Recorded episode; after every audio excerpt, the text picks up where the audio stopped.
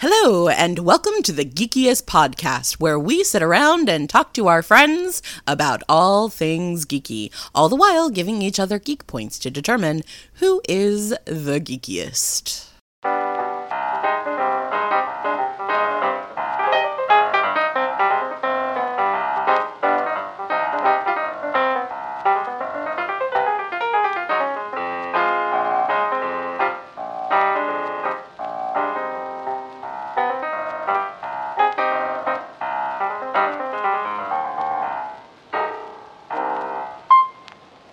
Welcome to the Geekiest. I'm Joe. My pronouns are he, him. Hello, I'm Kaila, and my pronouns are she, her. Hi, I'm Will. He, him. And I'm t- Insanity Play or Thomas. He, him. Welcome Thomas. to the show. Hello. Thank you for having me. Yay! So, uh, Thomas, better known as Insanity Plee, is uh, a Twitch streamer. Um, and one of the things that, that he is renowned for is uh, he is part of Pherrid's world. Uh, Woo! We love Pherrid. Yes, yes. Big, big fan of his. Got in on him uh, with him like when he was his Discord was first like starting to pop off and everything, and it's just been beautiful to watch it all grow. yeah, we, we really enjoyed uh, one, uh, getting to talk with him, but two, uh, myself speaking for myself uh just the community over there uh is it, it's it's so refreshing from the toxicity that you sometimes encounter online. Um i, I mean basically to, to give it to give the behind the scenes uh you know we, we were promoting uh i was promoting talking to Pherrid and Pherrid was promoting talking to us. And the the conversation uh with Insanity Plee just popped up about you know you know would you be interested you know and it just you know so uh and and so the support over there is just awesome and we get to speak to you and uh, so as we like to ask uh what uh, I want to take a different angle. What got you into doing the the streaming stuff on Twitch? Um, because yeah, I I popped in the other day. You were you were playing uh Pillars of Eternity, Yes. and uh, so I, I just trying to get trying to get understanding. Um, what what makes you decide to go from enjoying video games on your own to enjoying video games in front of an audience? Well, um, that's actually kind of funny. Uh, I joke because my account is technically older than Twitch. Um, JTV Justin.tv was the predecessor to Twitch, and that was just more of the um, daily live streaming. okay, And gaming started off as a slight offshoot in JTV that became so popular, they created another website and then it just became their main focus and they let the other site go away. But my account was actually transferred from JTV. uh, well, I think that definitely gets you a geek point. At, Oh, thank you. at least one. Oh yeah, history, man. yeah, so I've I've actually been watching Twitch since its infancy, watching it grow, watching some of the biggest streamers, watching their rise and fall, watching some of them plummet, some of them stay on top, like DansGaming, who's been on top since day one. Um, and it started off with me being a viewer and me just watching people, and I was playing League of Legends at the time and some other games, and I was just being goofy with people in game, and a couple of them invited me to be on their stream. It was um oh, it's Wolfie something. One of his friends back in the day um, was streaming with him, and he let me on there. And people just got a kick out of me. And when I got a hold of a computer, and I was sitting there playing games, and I was kind of bored because I didn't have anybody to talk to at the time. And so the idea of entertaining people, which is something I've always just loved doing, and having other people to talk to and interact with while I'm sitting there gaming, just married together in this beautiful idea. Um, and then shortly after that is when I started being really open about my past because there's a whole whole special thing with that. Um, and the impact I've been able to have by sharing that and by reaching out to people all over the world has just made it almost an addictive experience to me. Just that chance that I could be that voice that pulls somebody out of that darkness, you know? That's really interesting. That had never occurred to me. Um, with the concept of Twitch that there would be a profound impact like that. That's that's that I'm, I'm letting that sink in, and that's really that's interesting. It's not just about trash talking each other on video games. You really are building community. Oh yeah. Um I've never been able to stream for like successive amount of time because like I've lost my place, I've lost my job, like different things that have happened over time that keep knocking me down from being able to do it consistently. But I've had people who every time I come back have been like immediately are back watching me again. Like some of them for five, six years now that I've been doing this off and on. Wow, Like- that's very cool. yeah so these are these are more than just fans these are more than just you know like you said you know because i mean there is the trash talking and all that like if you go into my streams and you see my mods talking to me they're always trash talking me. It's just kind of how it is. But we love the heck out of each other and we've kind of always been there for each other. God, I love when your own mods are uh, giving you the giving you the business. if your mods aren't giving you shit are they really your mods? It really? Well, I That's- guess- I it, it's been my experience that you get a group of people playing a video game together, you're going to get trash talk. If you don't, then something is definitely wrong. I think that's why I don't play video games. I suck at trash talk. That's not true. Okay. Hey now, You just suck at the video game. Uh, trash no, talk yeah. you're fine with. Oh. you're right. And you're it- right. it's, just, it- it's just the backing it up you have an, an issue with. there we go. so you just need to find somebody who's really good at video games and bad at trash talk have them play for you there you go. I'll do the talking. They can do the play. So, That's uh, I'm sorry. You, nope. Go ahead. um, so, so you've been uh, been with Twitch for a while, uh, and you got into Pherrid's uh, Discord pretty early on. So then, uh, what got you to make the the move to uh, run a, run run games in uh, creating worlds create worlds? Uh, you know, participate in what uh, in what he's doing. Well, Pherrid and I had a lot of talks early on. Like we just hit it off, and the idea he had of the community he wanted to build resonated very strongly with me.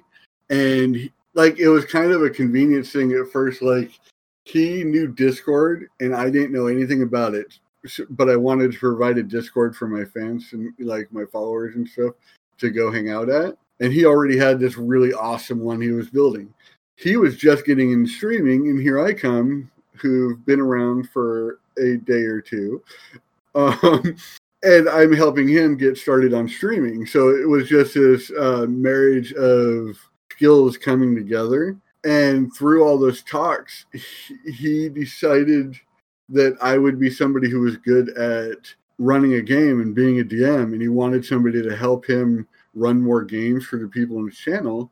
And he actually him and his wife put down the 150 some odd dollars that it takes to buy the ultimate license for fantasy grounds Right. Wow. yeah like that's how much he you know believed in me being able to run these things um and he put that down and he actually had like a couple other people that um, work on with fantasy ground college help teach me a little bit about how to run fantasy grounds and everything. Like he set me up and got set me running to be able to run a game. And so that's that's actually how i got into it. It was like okay if this person believes in me this much and the community just well you guys eh, joseph you you and anybody else who's been over there you've seen you you talk about doing a project or you show off something you do and the welling of support that comes out of there is overwhelming sometimes. It's Oh, yeah. amazing.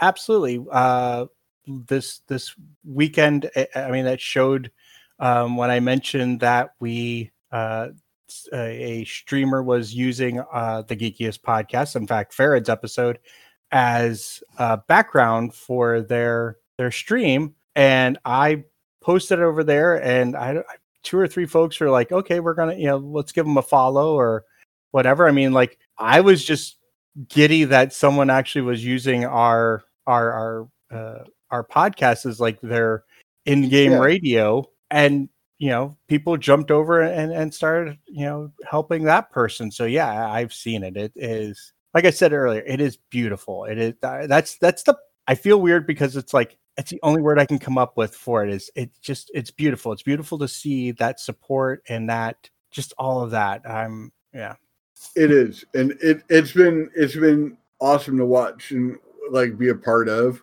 Like it's always weird to say stuff like that because you feel like you're tooting your own horn. But I've been told by a couple people if I don't own up to it, I'm gonna get yelled at. um but so like being a part of creating that community and just like how everybody's just there for each other you know that's that's how i got into uh running the games for Pherrid. it's just the fact that a few of them believed in me and every one of them supported me and it made it so easy to step into and then mixed with my sales background it made it like the doing it on the fly because a lot of my stuff is made up because the players never go where you want.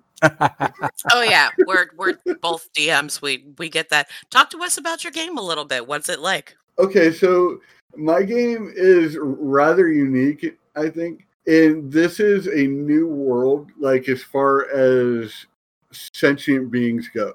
This world is old. This the planet the um and the like dimension that they're in or whatever you want to call it. Um but there's this one being who visited this planet that was covered in just flora and fauna no no bipedal beings and was so intrigued by the creatures there he started talking to some of them. And they that imbued them with power and these beings like and i'm giving the short version because i'm not going to give everything away to my mm-hmm. players yet. Um, but these beings pulled people like small numbers of people from different timelines different worlds you know like you can imagine from Krynn, from um Toril, from wherever the heck um Dark Sun even which is my old favorite world um like pull, yeah isn't it? But so they pull them from all over and then their power is expended. So these people are just dropped on this planet. Civilization devolves and where the players pick up is a few hundred years later like 800 years later civilization is just starting to um, reassert itself there's four main cities bunch of small towns and everything there's new gods that are springing up in re, in response to the needs and wants of the number of people that are um, alive on the planet now, as well as those old gods are starting to reaccumulate their power again. Hmm. And so there's this whole unseen power struggle and yeah so it the the main idea behind it was i this started off like i was just creating an idea for a one shot or a two shot thing till I could get a hold of a, a module. But everybody was so supportive of what I was doing and was so like, hey, let's get on board with this. This is awesome. And my players loved it so much, I decided to turn it into a whole world. that is cool. really wonderful. I love that. That's definitely worth a couple geek points. Um, Thank you. as as we know, world building is not easy. Uh, when you have a you know a, a more of a full-fledged concept but to take it from something that was only intended to be a small thing and just let it grow organically and and move with it like that is is really commendable i love that and i think some of the most beautiful worlds and stories come out of that and the players backstories are actually informing the creation of the world because yes. um, we did a lot of talk back and forth about where they came from and stuff. And if they're from this monastery, okay, where on my map is that monastery going to be placed now? Okay, now that is a part of my world. That is a beautiful way to world build. I love that. Absolutely. That and and and I kind of a not gonna say sneaky sneaky cheat or whatever, but it also takes a little bit of the uh of the yep. onus of creating things off of the the DM or the GM and uh, you know yep. puts it into the player's hands. I I knew it was going to be a tall order to be able to create enough to keep my players engaged, especially since I'm wanting to. I, have actually just started advertising um, for a second um, round of this world, so I'm going to be running two games, two campaigns. Oh, wow. um, so I knew that I was going to have to really enlist the player's creativity in helping me to flesh it out. and it's been the most rewarding experience. I find that it also uh, helps your players stay invested. Yeah. I mean, I don't have a whole lot of experience to compare it to because it's my first experience as a DM. So, yeah, I, my first experience as a DM, I decided to create my own world. I create my own world, and it's a streamed experience on somebody Oh. else's stream. Yeah, I, I was just gonna, Jumped just gonna in both feet, man. Why make it easy for myself? yeah, yeah, yeah. go bigger, big, go big or go home, right? Yep, exactly. Goodness gracious. That's really incredible. But you're having fun and you're not forgetting that it's fun. And that's that's the key right there. Oh yeah, if I'm not having fun, then my players aren't probably having fun, and if they're not having fun, then there's no point in doing this. Like that's the whole point of it. Like yeah, it's cool that it's streamed. I love that it, you know, people have really kind of gotten into watching it and some of the other uh, shows that we're streaming. Um, they're really getting into the characters and all that, but being able to create that world that that couple hours where these people are transported to some fantastical world where rights can be done and wrongs can be fixed with action you know like where things are just different for a short time and we can get away from this world mm, that, that feels good Oh yeah. Yeah. That escape is so needed right now. And I think that's that could be a, a kind of a contributing factor to why like Dungeons and Dragons and eh, eh, video games and role playing and all of those things have have really found their footing again.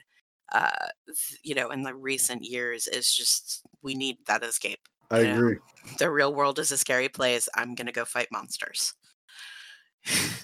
Absolutely. fight monsters that you can handle yeah, right? Yeah. Yeah, I mean, uh, you gotta say it's uh, definitely you know mon- not only monsters that you can ha- uh, that you can handle, but also monsters that you can identify. yeah, Yeah. Yeah. It's pretty clear cut pretty quickly who the monsters are. Unless you're my players who try to make friends with everything. What do you mean we're supposed to walk around and just kill everything? What are we, murder hobos? Well, see, as a side note, that's one of the things in my world. Since everybody was just brought from like all kinds of different timelines and everything like that, all the races were tossed together. So like there's some racial tensions and stuff, but for the most part, everybody's had to learn how to suck it up. That's that's cool. That's I like that. Yeah, no, that that definitely, you know, and I think that's one of those things where you know, especially in light of like what we're what came out with, uh, you know, Tasha's uh, Cauldron of Everything, where you know, if you want to make a a elf that you know is o- is you know cool with dwarves, then you can make an elf that's cool with dwarves. You don't have to follow, uh, you know, follow the the tropes that have been uh, brought to us. I yeah. I f- and I find also the interesting part is, um, you know, especially getting to world build like that, and uh, the Not Safe for Wizards game that we we put out. You know, I think for the most part we've avoided a lot of the uh, the tropes on things. I know, I know, I spun things on their heads with with like how we treat how the orcs are treated, um, but it's awesome to just go hey, you, you just because that's what the book says or that's what Tolkien did or whatever, we can, you know, we don't have to do that. We can make this a more, uh, you know, i- inclusive in in even thinking. Mhm. Exactly. Yeah, I mean, it, even the, all the books in D and D, this is guidelines, and you don't necessarily have to follow them. It gives us a pattern. It gives us a, a jumping off point, you know. And what I think is interesting is, especially lately, I've seen Wizards is really taking the directions that people are taking stuff. They're they're taking notice that things are changing, and they're trying to change with it. Yeah, no, I definitely, I definitely agree that it, they're listening to listening to what the base is saying, and the base is saying, you know, Mm. what might have worked, you know, twenty years ago, thirty years ago, whatever. That's not that's not the game that people want to play. Less racial violence, more psionics. Yes. Oh my God! Give me more psionics, please, please, please, God, please. yeah, we were just talking uh, before the show. Joe and I were just talking about the uh, Psionics handbook that was was uh, put up on DM's Guild. Um, you know, and if that is any indication, like we were saying, uh, it, they will follow that. Like if if you start seeing a lot of psionic stuff on DM's Guild, it's very likely that Wizards is going to pick up Well, on that. I mean, they if and Tasha's. I, I you I know you haven't got a chance to look at it yet, Kay. I have but, not. Um, for several of the classes, they have added um, psionic uh, subclasses. Uh, like a mystic, a psi warrior. yeah, they've got the uh, they've got the soul knife, which is a rogue. They've got one that's a fighter. Um, I think one that is a monk. Um, and and it, it they you have uh you have a certain number of psi dice you get to use that you you know that you spend when you use your psionic powers and um, I really like to dig into it more, but they uh, this is all stuff that for the last I don't know two three years they have been rolling out uh, quite often uh, on uh, the Unearthed Arcana to um, you know get people to play test and and and, and play around with like uh, oh they also did the sorcerer one. That was the one um, I, I jokingly say that uh, I think Wizards had the uh, had my my house bugged because uh, was working on an idea for a a, uh, a psionic sorcerer, uh, and I even like wrote down I, and I hand wrote it, so that's why I think they you know really had to have the house bugged, not just my computer. uh, I called it, I think. Uh, I called it the aberrant mind, and they called theirs the aberrant soul. Wow. I'm saying. that is pretty creepy. See, that's what happens when you leave your trash unprotected. Seriously. I didn't even know it's still in the notebook. It's still I have the notebook with the, the notepad with it all on it. There's there was no trash. Well, they did took pictures. It was, it was good. They Right? snuck in with their they snuck in with their 007 spy spy camera and totally. We're being watched. Okay, well. But Ooh, well, uh, then I guess I should apologize for. I'm kidding. yeah, we've we know it's in your search history. It's okay. It's- they already got all that info. yeah, right? Like they're used to that. But I wanna Incognito mode, man. Learn it. right? Jeez. so, Insanity, what's your favorite game to stream? My favorite game to stream. Um, I I spent a long time. I've played um, through Mass Effect four different times, from first game to third game, plus all the DLCs on stream. So I'd have to say that's probably top. Um, that and when I was doing um, like ARK RP, Okay. Okay. um, it's it's where you you create your character like you normally do in ARK, but you're on a server with a bunch of other people. You're all an actual character, and like death is important. Like if your character dies, you yeah. gotcha. Gotcha. Um, because I just I found your stats. That's what I was asking. Yeah. Uh, oh. what did they say? did, did you know you have stats? Um, it's amazing what I you find when you Google. but yeah, I I- mean, like of all the Mass Effects, like if you add them all up, that's over over thirty percent of your streaming is Mass Effects. It's pretty cool. What makes you like it so much? The fact that the story like every time you play through it it can be a little bit different because you start off with three different backgrounds and three different occupations or something like i forgot exactly what the terms are but um and each one of them creates a different arc for your character to start off with. And then over all three of them every decision you make impacts the next games. So decisions you make in game one you'll see results from in game three and so just that world building that that arcing that feeling of being part of something greater all the way up to the end is just really awesome plus it gives a lot of really interesting talking points to have um, really important and sometimes meaningful conversations with your chat Oh wow. Okay. What's a what's one? Give me one that you can remember that was a good conversation sparked by that. Um. Well, one of them, uh, it was this uh, drug drug ring, and it was just talking about um, these drug users and this woman, how she had made the decision to put herself in danger and put herself into this, and if you had the right to make the choice to pull her out of it to keep her safe, or if she had the agency to make that choice herself. Or actually, you know what? The better one, talking about agency, there's one where a father dies before the, his, his baby is born, and the mother and the um, uncle are having an argument because the baby could have some um, um, congenital disease. Mhm. And there's a treatment that they could get to guarantee he doesn't get it, but it's like oh oh oh one percent chance of fatality or something like that. And then there's um, treatments after uh, the child's born with no chance of fatality, and they're having this argument about what should happen with the baby. He's talking. This is the only thing I have left of my brother. She's like, it's the only thing I have, to, you know, too. And so it's just this, this what it came down to for us each time was no matter what the uncle felt, it was her body. Wow. You know, it was her decision. You know, it's her husband, her child, her body. He can feel however he wants to feel, and it's valid, but it's her decision. And Wow. that's some that's something you just wa- that's not part of the main storyline. That's a random conversation you stumble upon. oh my goodness. Yeah, Wow. so the game gets deep sometimes. Wow. I, I had no idea. I had no idea that the games got that deep. That's that's really impressive. So yeah, that's that's why I enjoy playing those so much on stream is because each time playing through those, there's different conversations. There's because times are different. You have different people. You have different things going on in the world.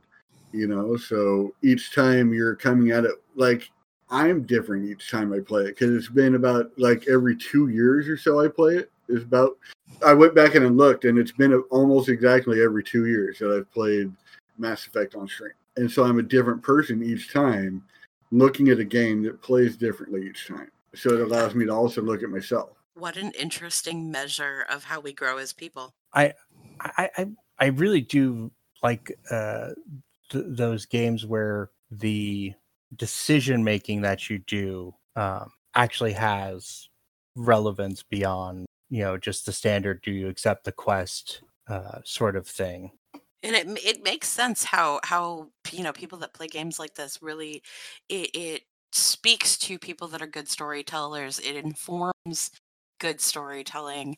I mean you know we were just talking about you jumping into dungeons and dragons with both feet but you've got this enormous rich history of involving yourself in these these beautiful complex storylines and it makes sense. And I'm jumping into DM for the first time, but I've been playing I've been playing um Dungeon and Dragons since I was gosh, 13. Oh okay Off and on. Like I started with original Dungeon Dragons and Advanced Dungeon Dragons because a friend of mine had like all of the books.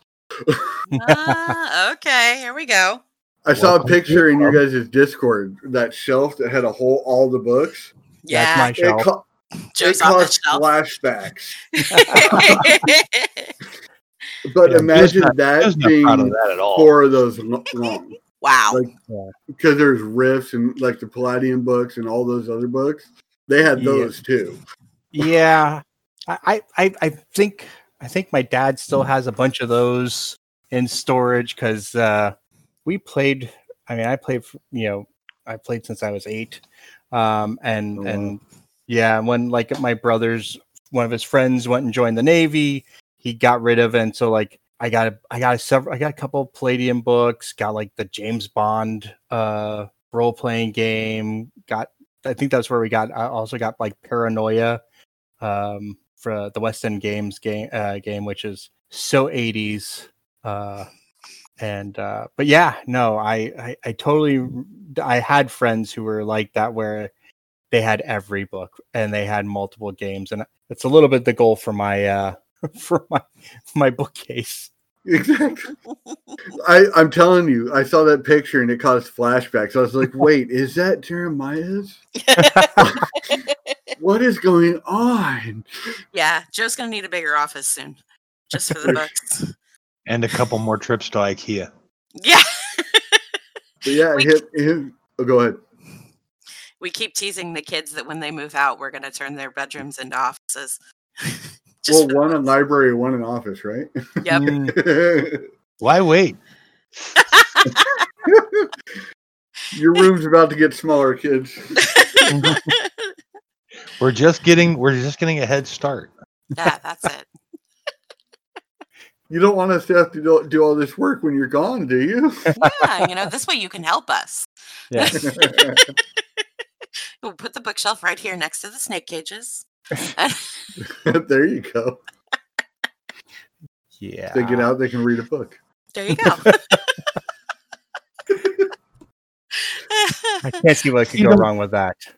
You guys don't need this bed. You guys are gonna get you know what? You guys are gonna get what you wanted when you were kids. Bunk beds. we need the room.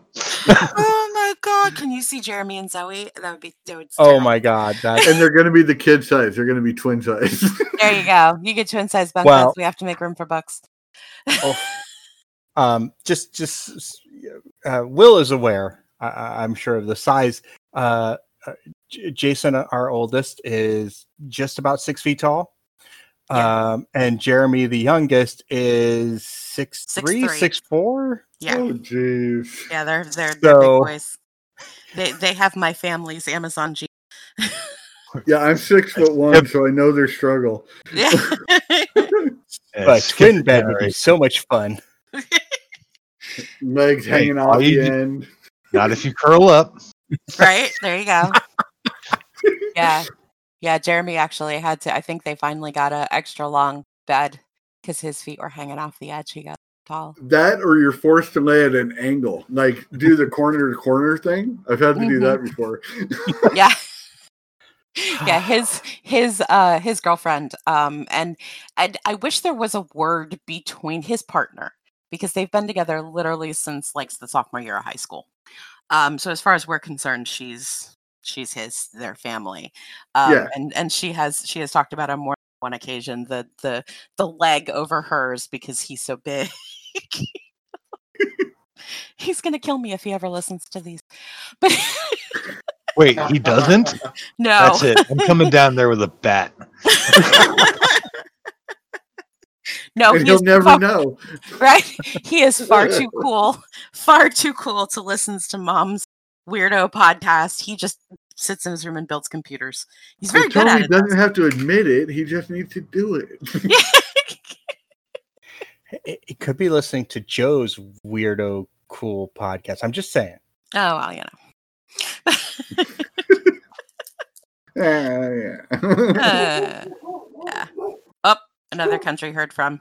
I, I, I Oh. usually I, I skipped it this time, but usually I let people know that uh, animals are also uh, uh, loved and encouraged on our show, and you very often hear them. Fair enough. Th- This one's not even in my room. This this one is outside barking at something. Ah. There- Whatever it is, probably know a- it's being barked at. no kidding. It, it is probably a. It, it's pretty windy out right now, so it's probably a rampaging leaf. Yep. You got to watch out for those rampaging leaves, man. They'll get you. That's right. You might Them in the slip. plastic bags. Yep. Oh goodness. Um. So yeah. Then you got a whole yard of them. oh, yeah. Don't even get me started on the wild, the yard wildlife. Oh no, you got a menagerie out there. Oh my goodness. Well, we we live in South Florida and we live on a um. So the the wildlife that just kind of hangs out in our yard, giant iguanas, possums, raccoons, squirrels, water Oh rats, wow.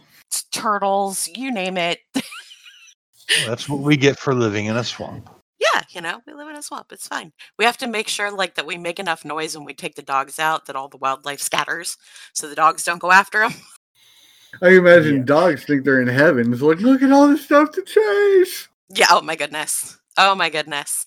We have to be very careful. Um both of our dogs are not big big, but they're a good size and they're both uh pro they they've got a pretty good prey drive both of them. They like to chase stuff. Um I th- I actually think the bigger one wouldn't know what to do if she did catch something. Uh, She's just in it for the chase. yeah, pretty it's much. just it's all about the chase.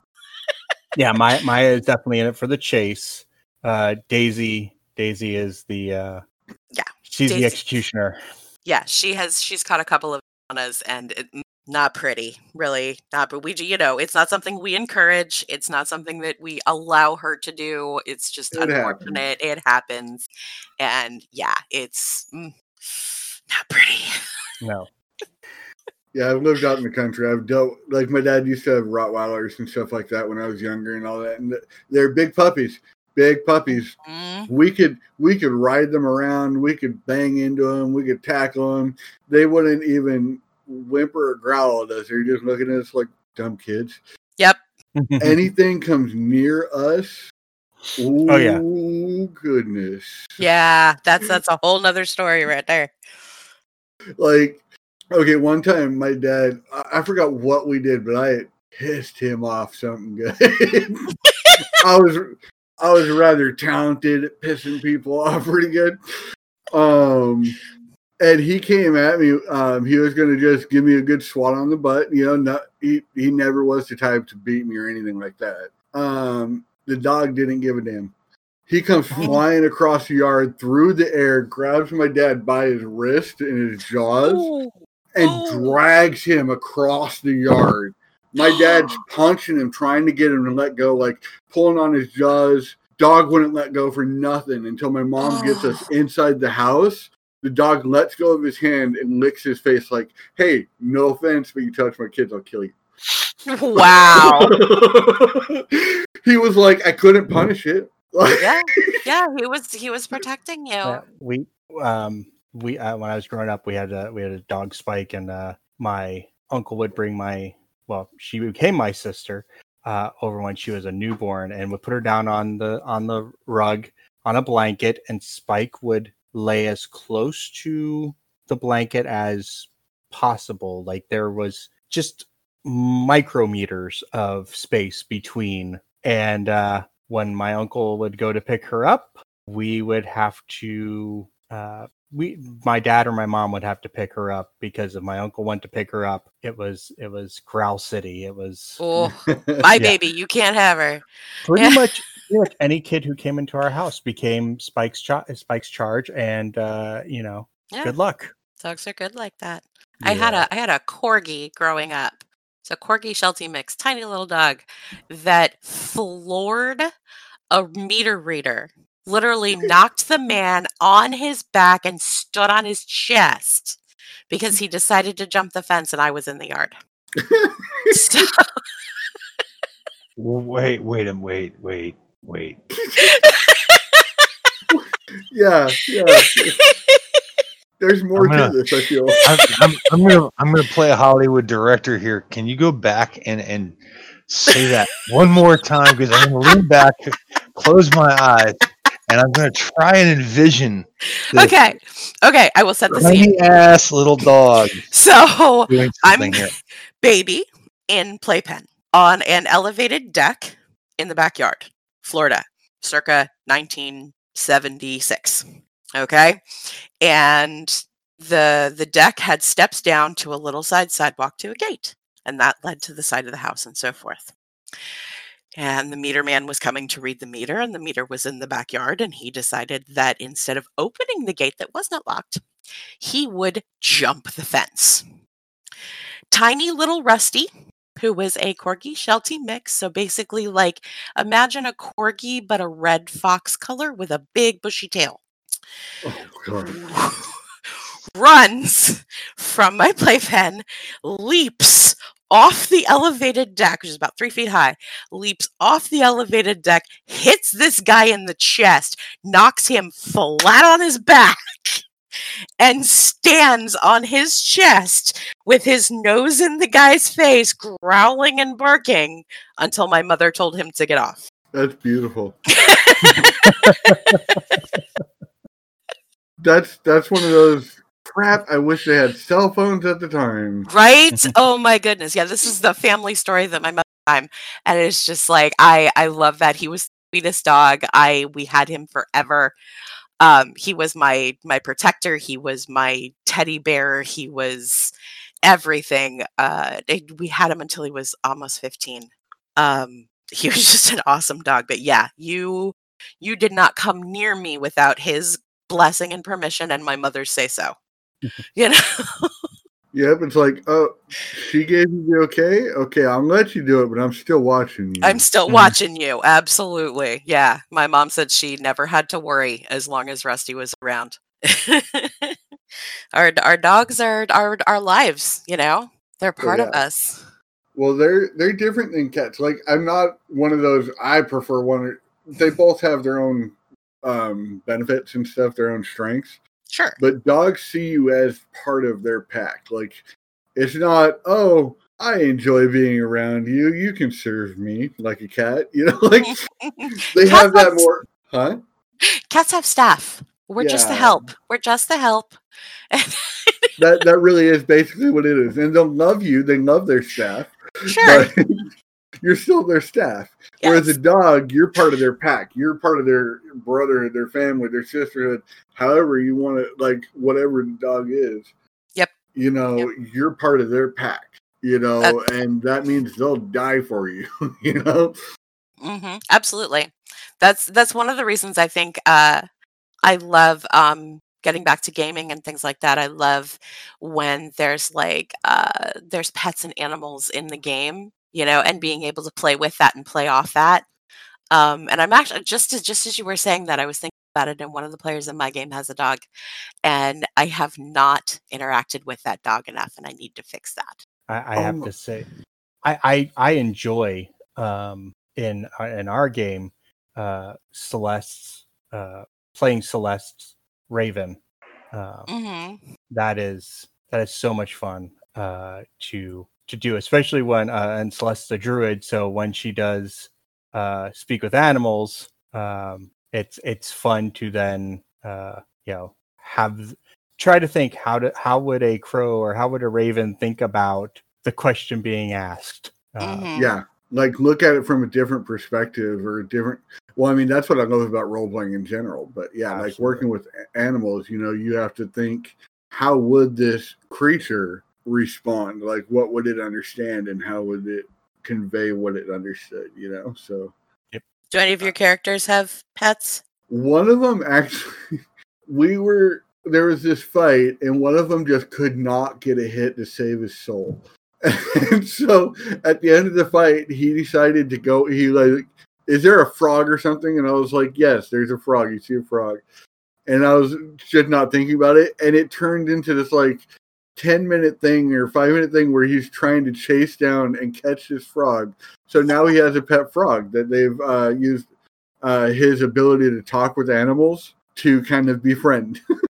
Oh, that's Nice. great. so now he's part of like the players' rations and stuff. Like they they actually spend part of their time going around finding bugs for this this frog now.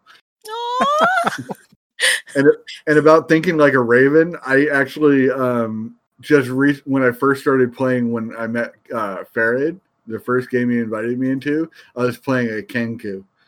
nice. You guys ever play one of those? I have Um, not yet, and it it seems like a challenge, and it's definitely one I'd like to take on at some point. It it absolutely is because depending upon how strict your DM is with it and how what you work out with them, y- you know, you could be something that absolutely can't say anything that wasn't said in the past ten minutes or something. hmm And that's kind of how mine was. so like it was like conveying thought with like saying that my character puts his hand out, drags his hand horizontally across it, back and forth, making a wall with his hand, and out of his mouth you hear the sound of a roaring fire. And that's how I tell them I'm gonna cast fire or a wall of fire. Oh, that's cool. That's such a geek point. I love that. That is really cool.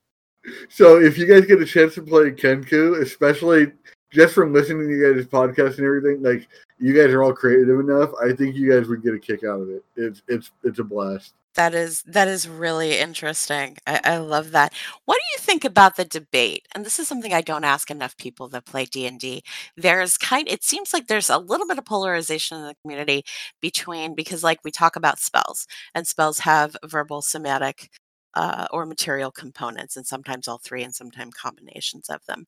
And some DMs kind of say, "Okay, well, you've got your your spell focus. You don't need all of those." What do you think about the people that kind of make the choice, uh, a la Liam, um, to really play out that spell casting versus just kind of saying, I cast the spell? Well, because a lot of those spells are really expensive, and like I'm I'm against enforcing using spellcasting components like strictly. Like some spells, you know, I, I want them to be able to use. Like it creates story moments and stuff like that.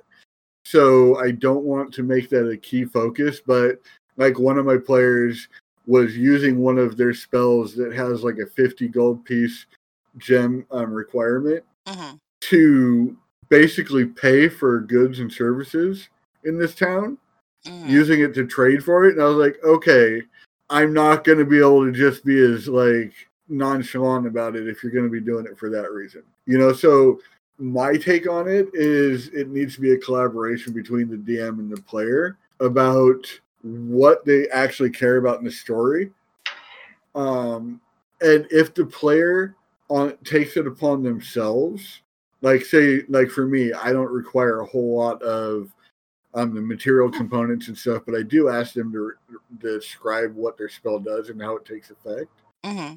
if a player goes out of their way and says i take a pinch of sulfur i drag it across my hand in a line and i snap my finger at the edge to ignite it to create a wall of flame to cast wall of flame and it flickers to life in this burning crescendo spreading out from both arms and I whip my arms to the sides, it's gonna get a bonus of some sort.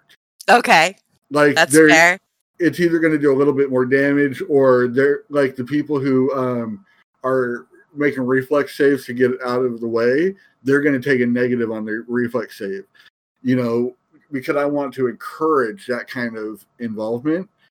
Okay. But on the flip side, there is no penalty from because I have uh, two of my players are brand new to um, role playing, Okay. brand new to D and D and role playing, and so I'm not going to expect them to pop out something like what I just did. You know, I encourage them to step out of their comfort zone where they can, Mm-hmm. but them i'm also you know i'm not going to penalize them if they're like i i can't think of how to describe it but i want to cast this spell to do this thing okay cool i'll give you an awesome description of it to let you know how amazing your idea was and so they still get that moment of wow look what i just did without feeling the pressure of actually having to provide that themselves I I like that. I think that's a really great approach to it. You don't want to discourage anything, but definitely reward and encourage things that happen. That's that's very cool. I like that. See, that's partly from Pherrid Um, in his like, because in his world, it's it's very much that's like being baked into his system is a system of rewards for getting more detailed with your role play. And for me, it just made sense. If you're trying to encourage a more, you know, involved, more um engaged role play with people, make it benefit them. Hmm that way even the role players the ones that are like wanting the stat stack and be the best in their thing well they're incentivized now to role play now if they want to get the best stats and they want to do the most damage they need to role play that Yep. that yeah that is definitely a, a- a way to get in uh to get the the power gamer or the the min maxer to to role play um th- th- there's the one caveat to that of course is and and i i've, I've been in games where ordered for uh for for descriptions is when every little when when it becomes almost uh cheesy. Yeah. Um, and that's i mean and that's where the D, as a dm you've got to kind of draw the draw your line and uh you know try to figure out exactly you know what the balance is. But i i i I like that. I'm as a dm i i um you know if you have if you want to play out using components that's fine but at the end of the day i don't want to be playing you know accountants and actuarials you know i don't want to i don't i do it's, it's the same like i don't um i don't really i'm not a big person on you know we've got to uh we've got to uh track every arrow or every stone or whatever. It's like come on you know it's Well, that it, it throws the it throws the visual completely out when the wizard walks into a fight and says, "Wait a second, let me get my suitcase." Although that would With be interesting all as of a my ma- quirk. And it's like, okay, you guys go ahead and go do that thing. I'm going to sit here with my suitcase and put this together. Well, that and I don't feel, and people can at me all they want. I don't feel the game is balanced towards material components. I feel that Wizards of the Coast recognizes or has just at least come to terms with the fact that most people don't give a damn about them. Yeah. Because most people I've talked to just don't care. And so they balance everything based on those not being used. Because if you actually make a wizard or a priest or whatever the spellcaster is, get spend their money on all the material components it takes to stay viable with Mhm. that fighter and that rogue that's churning out damage, they're never going to be able to pay for anything but material components. Yeah, I I think that's where like the component pouch or the arcane focus taking uh taking the place of okay, well you have you know Yeah. to cast this you need to have a pinch of bat guano or whatever. Um, but I do like I do see though the value of like you've got to do uh you know you you, you want to do the you know uh find familiar you know 10 gold pieces of you know incense. Um but i'm uh, my approach is do you have 10 gold pieces in your coin pouch? Okay take them out you know scratch it out you had 10 gold pieces of incense. Or if you know i think the only place i would draw a line might be with the um you know the the what thousand gold piece diamond for for raise dead or resurrection Well, and Uh, Hero's Feast requires a chalice worth a thousand gold too. right hmm so like something like that i might be more uh I, I might be more like okay you really need to to involve this but Or if Um, they've been in a situation where they've had no access to getting resources, like right they've been imprisoned or they've been underground and just cut off from everything for a month. Okay, things are starting to run low for all of you. Hmm yeah Yeah, there's something to be said for if you've been in in the wilderness for an extended period of time that's starting to run low on supplies gives you that sort of uh sense of realism, you know. Plus, it But- gives them the opportunity to role play going to look for stuff. Mhm, exactly.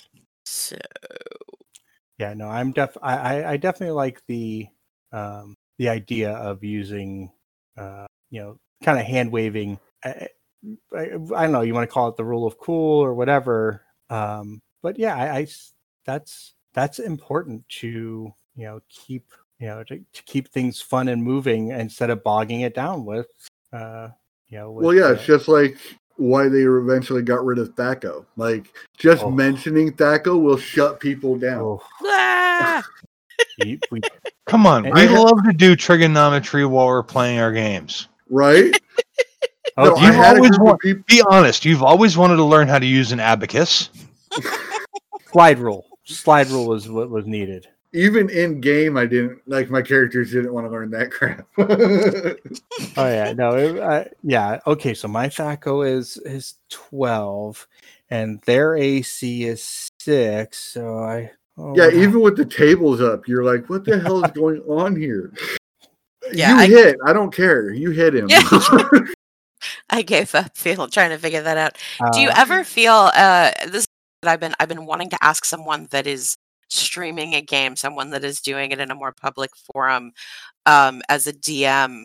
Um do you ever feel pressured to really kind of keep the game moving to, you know, do you do you allow are you cool with, you know, does it does it stress you out when things slow down a little bit? How would how do you handle pacing? Um, yes, it does concern me because for me, I've always like part of the reason I got into streaming is because I enjoy entertaining people. I love being the clown dancing in front of everybody. You know, like that's just if I'm making people laugh, they're I'm probably laughing too, which means they're not laughing at me; they're laughing with me.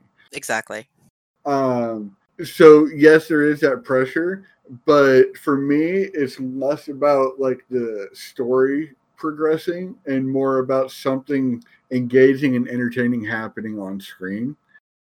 Because there's been a couple of like just the downtime discussions in the game and in a lot of the games that I watch and that I've come to enjoy, you know, like um, Critical Role to LA by Night and your guys' and there's these downtime conversations and interactions where you can get engaged in the characters themselves Mhm. and you don't need the action stuff like that i don't mind if it slows the story down because that's the stuff that at least the, our community and the people that we're all really kind of engaging with um really enjoy Mhm. is those moments of um, interaction. But it does, like, I do think about, you know, like if I should add more fights here or stuff like that to break things up Mhm. just to keep it entertaining for a stream. Because uh, when I first started, uh, a lot of people that were doing it for a while gave me the advice that you want to stream like you're streaming for a thousand people, whether you are or not. Mhm. That makes absolute sense. Yeah. So when I put a stream on, I don't always succeed. Like this past week, I've been just sick as a dog. Oh, But sorry. well, I'm feeling better now. But so thank you. Good. Um, we're on the mend. But whenever I'm on stream, I'm trying. My goal is to create something entertaining, something that people feel like. Well, there's a million places people can go. There's a million things people can do. If they come and give you their time, that's a gift they can't. You can't get back. They can't take back. And if they keep coming back to give you their time, make it worth it for them. hmm Yeah, yeah. I imagine that's something that that anybody that uh any DM that's doing things and you know for the public thinks about. You know, I can um, imagine so. you know, even I mean, I'm sure even the even the big guys, you know, worry about being entertaining and whether or not, and your whole table being entertained on top of that. You're entertaining for the masses, plus you want to make sure that everybody in your game is having fun. You know, it's it's a lot. It's a lot. Well, like even DansGaming, he's like one of the biggest streamers. Like, he's not the biggest because like Ninja and stuff like that, they blow up. You know, they when they become the flavor of the month type thing. But Dan has been ahead of the curve on almost everything. Like every new innovation with Twitch, the way this the culture of the site has changed, everything. He's he's paid for like a house for him, his mom, his friends, new car. Like this dude doesn't have to worry about money. He built off creating that experience for people. Wow. And even he talks about, and this is one of the reasons I love this guy. He talks openly about, even to this day, wondering if he's going to be entertaining enough for people to stay around Mhm. and what he can do to make it where people want to keep watching him because he still has that fear that one day he's going to log on and everybody's gone. Yeah. Yeah. That's in a world where things change so quickly. Yeah. And this guy's been doing it for like nine, ten years straight now. It's incredible that that it's been, you know, that this stuff has been going on like this for 10 years. Like it feels like we we just started doing this stuff. You know? It, That's it 'cause we're really old. has. What was that? That's because we're old. yeah. You're not wrong. And see, That's- nobody wants to argue because Nobody's- true. Nobody's gonna argue that. well, that's the thing, though. Um, why I think because my thing is I don't get a whole like I, my stream doesn't seem to get in front of a lot of people's faces, but a lot of the people that it does get in front of, they stick around. You know, so the idea of just creating I forgot where I was going with this because I started. No, no, I was thinking about the being old. See, see, being old is Being old, we, Right. we forget our train of thought. What did I come into this room for? Oh no, that's what it was. It was uh, one of the reasons I'm able to engage different groups because I mean I have people that follow me that are people from 18 to 60 some years old, you know, um, because ever since I was younger, I watched the older generation complained about the previous generation and the generation before them complaining about their generation. And I just had this knowledge that when I grew older, part of me was going to want to rebel and be like, no, this stuff all sucks because it's not what I liked from when I, when I was younger, you know? And I've actively tried to combat that, I guess. Mm-hmm. Like obviously my memory doesn't work. Yeah, I'm not winning that fight, but Join the club. um, like the new music that comes out, new games that come out, new stuff that comes out, I'm always trying to engage with it because some like a lot of times not liking something is because not knowing anything about it. You know, that's Mhm. why a lot of times, you know, we grow distant from new generations music because we don't know a lot about it. Now, there's Mhm. some of the new stuff I still don't like, even though I've asked some of the younger generation to explain it to me. But I, And that's I okay. yeah, I give it a shot, you know. And that's one thing about Twitch is the integration between all the different um, generations, the different backgrounds, the different. Because I mean, when those nuclear reactors went off over there in Japan, right? right? The Yeah. Fukushima. Yes, yes. When those went off, we were getting like I was talking to people at ground zero, like like where they were evacuating everybody in real wow. time on Twitch. Oh my god. You know, like people events like the shootings in um, Paris, like the um, different um, like the wildfires over there in Australia. You know, Twitch every time something like that happens rises up in force and raising money, like sometimes Yeah. millions of dollars. You know, Wow. and it's people from literally every different background coming together because whether you're 80 years old and you started on Atari or you're 15 years old and you just play Fortnite day and night, you're still a gamer. hmm At the Yeah. end of the day, you're still a gamer. Yeah. Oh yeah. And I, I think it's cool that those things are are connecting the generations. Um, as most of our our listeners know, we own a thrift shop, and uh, our thrift shop is in a college town. We have all sorts of schools and colleges around us, and uh, it is so cool to be able to connect with these kids that come into the shop uh you know through stuff like gaming and and stuff like that and being able to stay in touch with pop culture and stay in touch with new music and things like that because they talk to me you know um and it's it's the best thing in the world was the day that uh, a kid came into uh, the shop i think the first time it happened i was watching critical role I was like doing stuff and I had I was I was more listening than anything to Critical Role. And uh the girl came in and she was like, Oh my god, are you listening to Critical Role? Instant besties. yeah, totally. And then of course you know the conversation that ensues from there. We all all as critters know that conversation. And it was just like it was like, oh my god, you're so cool and this is awesome and da da da. And like she told her friends and her friends came and they told their friends. And and through this connection of of gaming and critical role and all this stuff, I we have this cool like regulars of college kids that come in because they they know we get them. That's awesome. It's so I- much fun. I think you guys get a geek point for that one. Aw, thank you. like for being able to connect with people through gaming in a college town, like that that deserves a geek point. Thank you. It's it is so much fun. I I love it, and they teach me stuff, and you know, the more they find out about me, they'll. I I have literally had kids come in and start asking me questions about stuff just that came in for no other reason than to be like, "Hey, what do you think about this?" You know.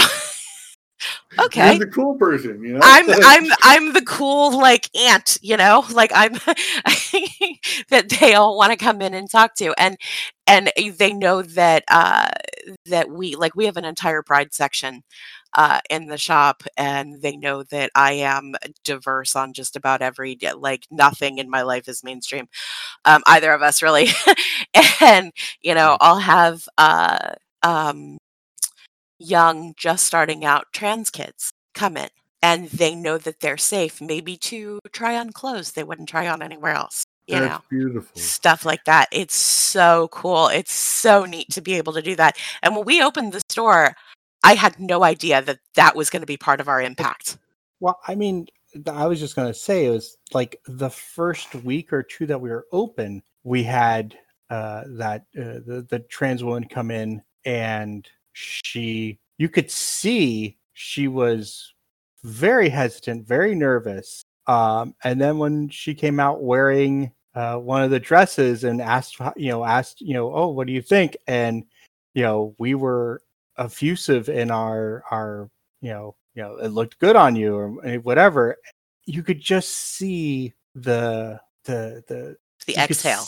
you could see the exhale, but you could also see like all the pain, all of the you know, all that shields up that that she had dropping and just letting herself be herself and enjoy the the simple pleasure of shopping for the clothes that match who she sim- is. The simple pleasure of validation. Yeah. Yeah. Yeah, we've we have had that experience so many times. We've been open almost three years, and uh, such wonderful experiences being able to connect with young people, and and uh, they have taught me so many things. Just the way their tolerance, their acceptance, their language, the way they the way they move through the world, and and given me hope. You know, there Well, there is hope for the world with these kids. Hundred percent. Because so, when I was younger, um, I went through a time, um, late teens, early twenties, where I was homeless, Mm. and I saw a lot of the LGBT community out there. Because this was, I'm 38 now. This was 20 some years ago. Okay. Um, things weren't quite as uh, accepting then. Even Yeah. just in this past 25 years, things have changed drastically. Be, but like a good half to three quarters of the population out there probably belong to the LGBT plus community. Mm. And to see where people have come, first off, it it's it's a double edged thing.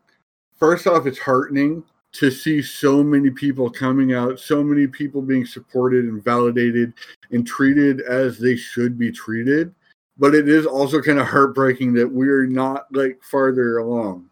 hmm Yeah. This Right. doesn't seem complicated, Yeah, Yeah. we should be much further along than we are. but it, it it is beautiful. You know, again, going back to uh Pherrid's community and there's like Dungeon Muster, um, Yeah. couple others. hmm where this is celebrated. Like it's not even just accepted, like as becoming more uh commonplace. It's celebrated. This diversity, these this this rainbow.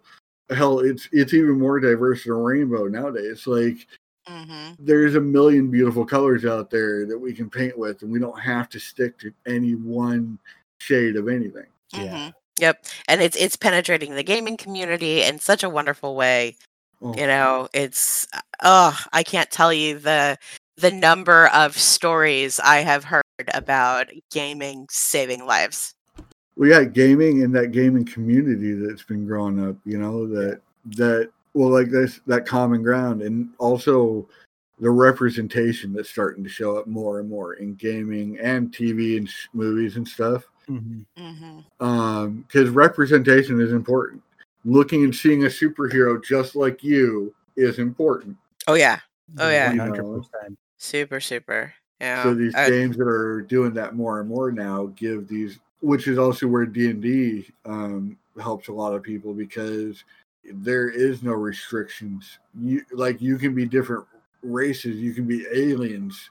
So the idea of playing out what it you know like because those people who because I've, I've had a couple friends that this is kind of how they discover themselves is they played a character that was the gender they felt they were inside. Mhm.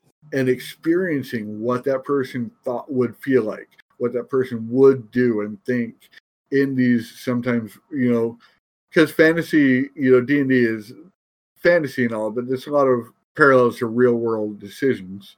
Sure, sure. That's why we we connect with it so much.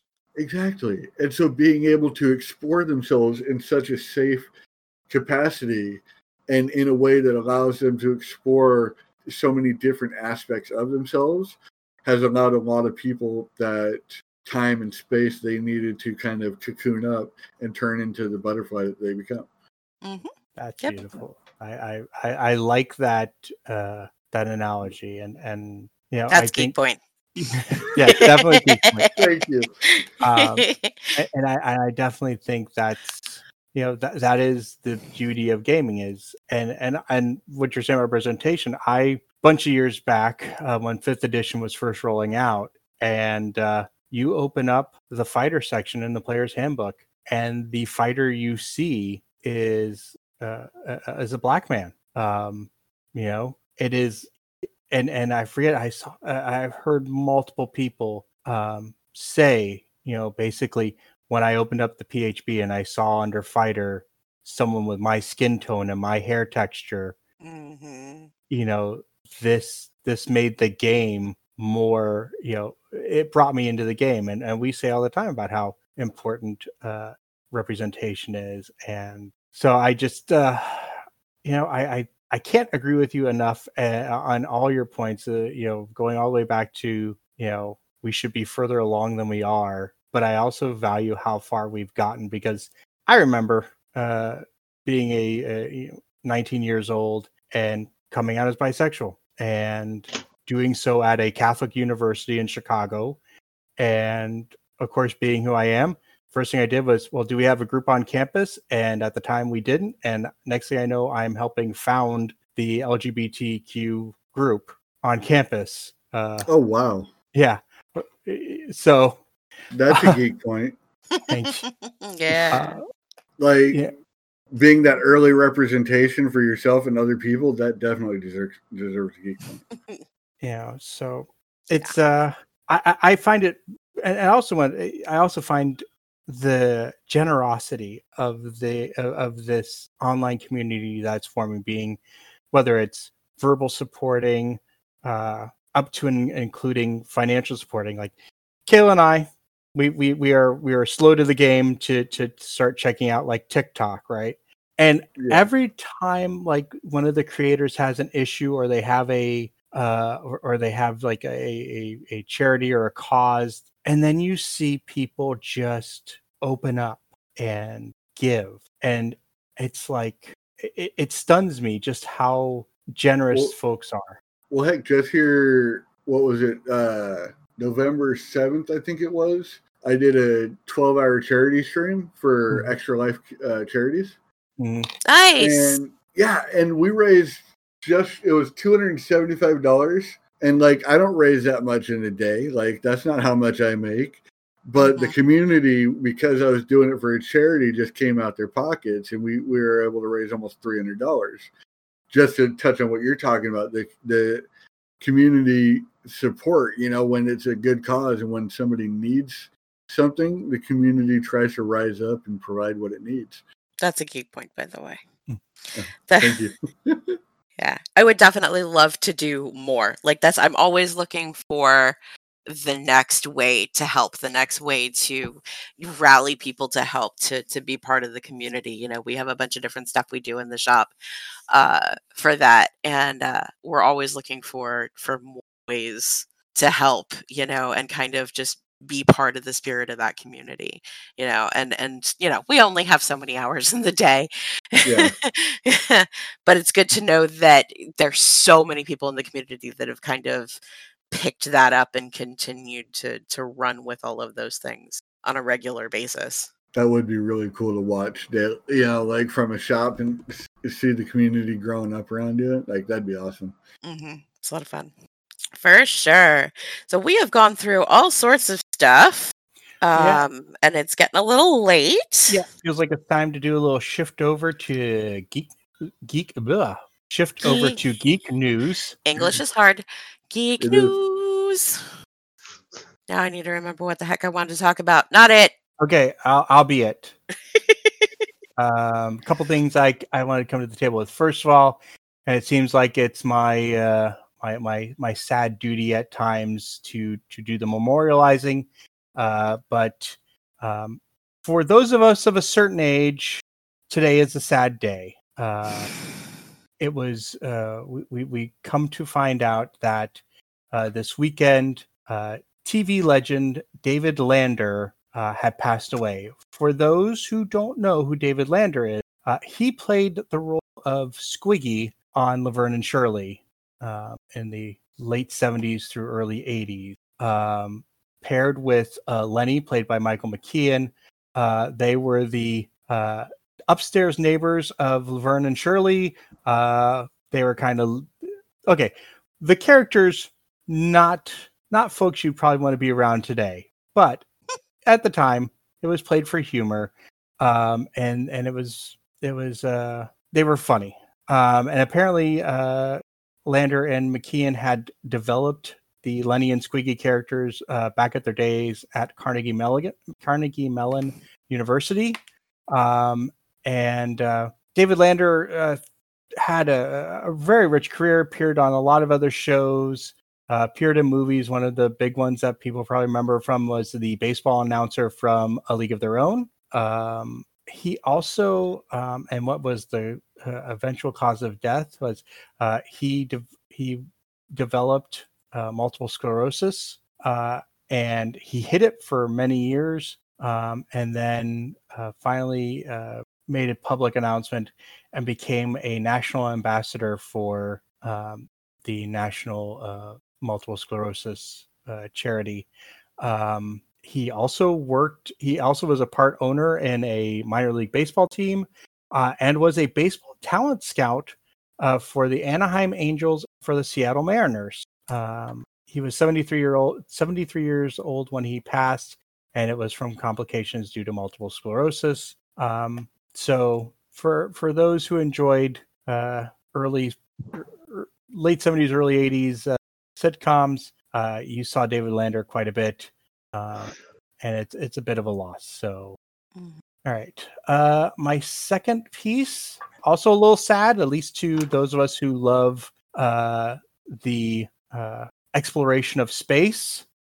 Uh, l- the beginning of this month saw basically the death knell for the Arecibo Observatory, also known as the National Astronomy and Ionosphere Center uh, in Arecibo, Puerto Rico. Um, it was owned and operated by the National Science Foundation. Uh, beginning of the year, um, the uh, a couple of cables had started breaking. There was some thought that it was possible they could maybe fix it, but then in November, uh, due to safety concerns, uh, the National Science Foundation made the decision, unfortunately, to decommission the telescope. Uh, and on December 1st, the main telescope collapsed uh, with the um, mon- the the receiving platform uh, falling into the uh, dish. Sad face. Yeah, and and here's Damn. the thing, and I'm going to get on my soapbox for a moment. Um, this this facility was built um, to scan the heavens. Uh, it's a ra- large radio telescope. Uh, it was a big part of SETI, uh, the Search for Extraterrestrial Intelligence, um, and and you know it was built at a great cost, um, but it also had great you know a lot of stuff come back from it and unfortunately, its decline it was due to neglect. Uh, our you know the National Science Foundation was unfortunately unable to get funding uh, you know from Congress to maintain uh, maintain Arecibo as as other telescopes and other uh, you know devices like that are also being underfunded and undermanaged and uh, you know, Kaila and I love Star Trek, and uh, if we're ever going to get off this rock, so does Will, and so does Will, so uh, does me, and so, Yay! So does Insanity. If we're ever going to get off this rock and and and and warp travel with the Vulcans and and and all that, we need to invest more in science.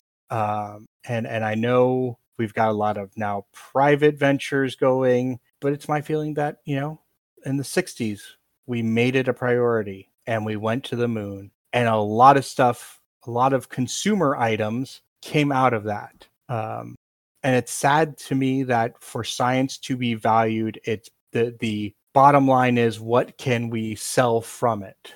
Uh, so good night arecibo. yeah. Mm-hmm. so good night arecibo. You served us well. You deserved a better fate. And if you haven't seen it stunning video yeah um, and and just and you probably have seen because I believe it was used in uh, it was the backdrop for Contact, the Jodie Foster Matthew McConaughey movie. Oh, mm-hmm. really? Yeah, that also was in Goldeneye. Also in Goldeneye. Yeah. Uh, and then last thing I want to bring up. Um, so HBO Max has decided, and Warner Media has decided that, uh, in light of the continuing pandemic, that uh, starting with uh, Christmas Day, uh, basically all of their first run movies are going to be appearing on HBO Max. So on December 25th, you'll be able to see Wonder Woman 1984, and then moving into 2021, uh, the list includes Dune, uh, the Suicide Squad, the the James Gunn uh, sequel, uh, Matrix Four. Uh, Whoa. yeah. Wow. Yeah. So, uh, however, at the same time, much like uh, Disney Plus did last year, come Christmas time when they were going to roll out Hamilton, um, they are getting rid of the free week trial. Ah, smart. Um, good news I see for that. yeah, good news for for for those who uh, use uh, Amazon devices to uh, connect to streaming things. Uh, Amazon and HBO did HBO Max did work out, or I should say Warner Media uh, worked out a deal uh, so that you can get HBO Max on your Amazon. But for those of us who are still using who, who use the Roku, no deal has been made between Warner Media and Roku. So Grumble. yeah. Switch or make a phone call. You mean Do me what they bitching do. Do do what we used to do back in the day. If you don't like something, call up and yell really, really loud. I, I, I just figured me bitching about it on a on a podcast every we are using our platform. Nah. um, so that's that's what I've got.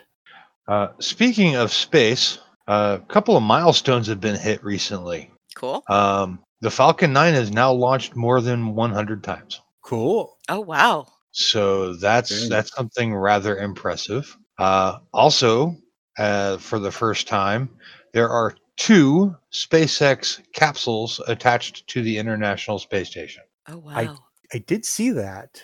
There's the, the, crew, cool. the Crew Dragon is up there, and the Cargo Dragon is up there. So for the first time, there's two of those, and the, a hundred flights of the Falcon, which is fairly impressive, and they're shattering all expectations of how many times they can launch this thing and be viable. mm-hmm. So kudos to them. Uh, Leave it I- to I'm private gonna- sector. Hey, uh, sometimes sometimes the private sector is the best way to go. Sometimes they're not. Right? Uh, but in matters of science, um, the private sector is usually way better. Um, they're willing to do more with uh, out the without the oversight that a government agency would have to go through. Uh, getting getting funding for a lot of the things that they're that they're doing, getting that funding out of government where they have to explain it to voters who don't want to pay for it uh, is a lot hard. mhm. So, uh, someone said someone said it best. I I thought I think it was on a TV show that if it was left up to the government, we would have the world's greatest iron lung, but we wouldn't have a cure for polio. Good That point. fits. Um, to get away from the serious news, I have some fun news this week. Uh, we're going to start with something that actually happened uh, last month um, that some may not have heard about, but there was a theft. There's a Uh. There was a Oh, theft. Uh, Darth Vader, or more to say, the mask of Darth Vader, uh, was s- stolen. Uh, law enforcement sources tell this is uh, to TMZ that 38 year old Frank Herbert was arrested uh, on Monday night. This was just uh, towards the end of November after he allegedly broke into the Bad Robot Productions building in Santa Monica and made off with Star Wars movie memorabilia, including Darth Vader's helmet. That's Wow. just rude. The dark Uh, side, it called to him. That's a Apparently. point. It totally did. That's a, that's definitely a geek point. Um, the guy was found pushing a cart of things uh, that he had taken No. away. Here, I thought it wasn't going to get better.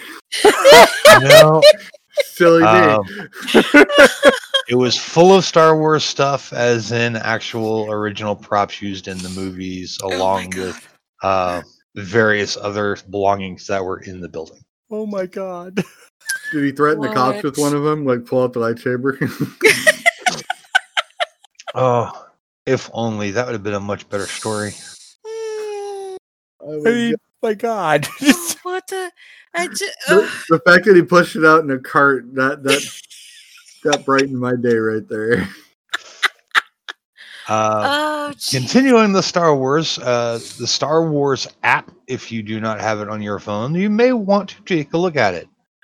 Um, two new upgrades have been released um, for fans of The Mandalorian and the Lego Star Wars. Uh, the selfie feature of the app now has a filter where you can be made into a holopuck.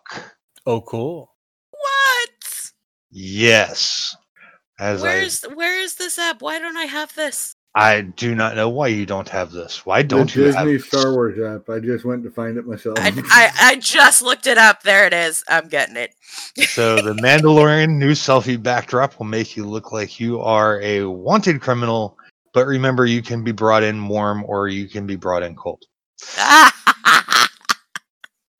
Um, my god! the other that's great. addition is uh, some stickers that can be thrown onto your photos of uh, from the Lego Star Wars Holiday Special. Which, Which before brilliant. you go ahead and stick your nose up into the air at it, if you don't go watch it, you can't complain. It is ridiculously cute. It is. It's very cute. but if I go watch it, I can complain, right? Uh, if you go not watch to it, you won't complain I'm messing with you. because it is ultimately stupid cute. It really, really is. right. It on. is. It's awesome. Yeah. I love it. Uh, and to continue with my silly news, in case you were wondering, uh, us Star Trek fans, we do love to have stuff, and um, there have there has now been a 2020 holiday gift guide for Star Trek fans. oh, Uh, just add that to my wish list. The whole thing. Yeah, and I'm looking at it, and there's nothing Oh, here that I wouldn't want. Oh yeah. Um, a couple of highlights um, is Mr. B- Mr. Spock's Little Book of Mindfulness: How to Survive in an Illogical World. Um, nice. Yeah, they're little cartoons with sayings on it, and um, Aw. it's rather cute. Um, which retails for a, a, a, a very modest fourteen ninety five. okay, that's uh, not terrible. No. Uh, Star Trek Cocktails Stellar Compendium. Uh, it's a drink builder's uh, guide for Oh, Star boy. Trek cocktails. Oh boy, um, they've taken it out of the convention and put it on paper. Oh, yes, yes, yes. Yes. Um, that is out there as well. Uh, plus, you have you know the the typical Funko Pops. You've got the holidays, the ugly sweaters. Mm. Um, the new the the command f- uh, uniform face masks. I've seen those. Those are cool. um, the Chateau Picard wine bundle, Yes. which Jeez. I'm all kinds of down for. I'm not Hell a big yeah. wine drinker, but for the hell of it, I'll take one. hmm Um, the most interesting thing on this entire list, at least for me, is the Lionel Star Trek Lion Chief train set. what? Now I have to go look that. wow. oh my god. Yes. And before you go getting uppity, it's $449. Oh man. Well, train sets, you knew it was going to be expensive. Yeah.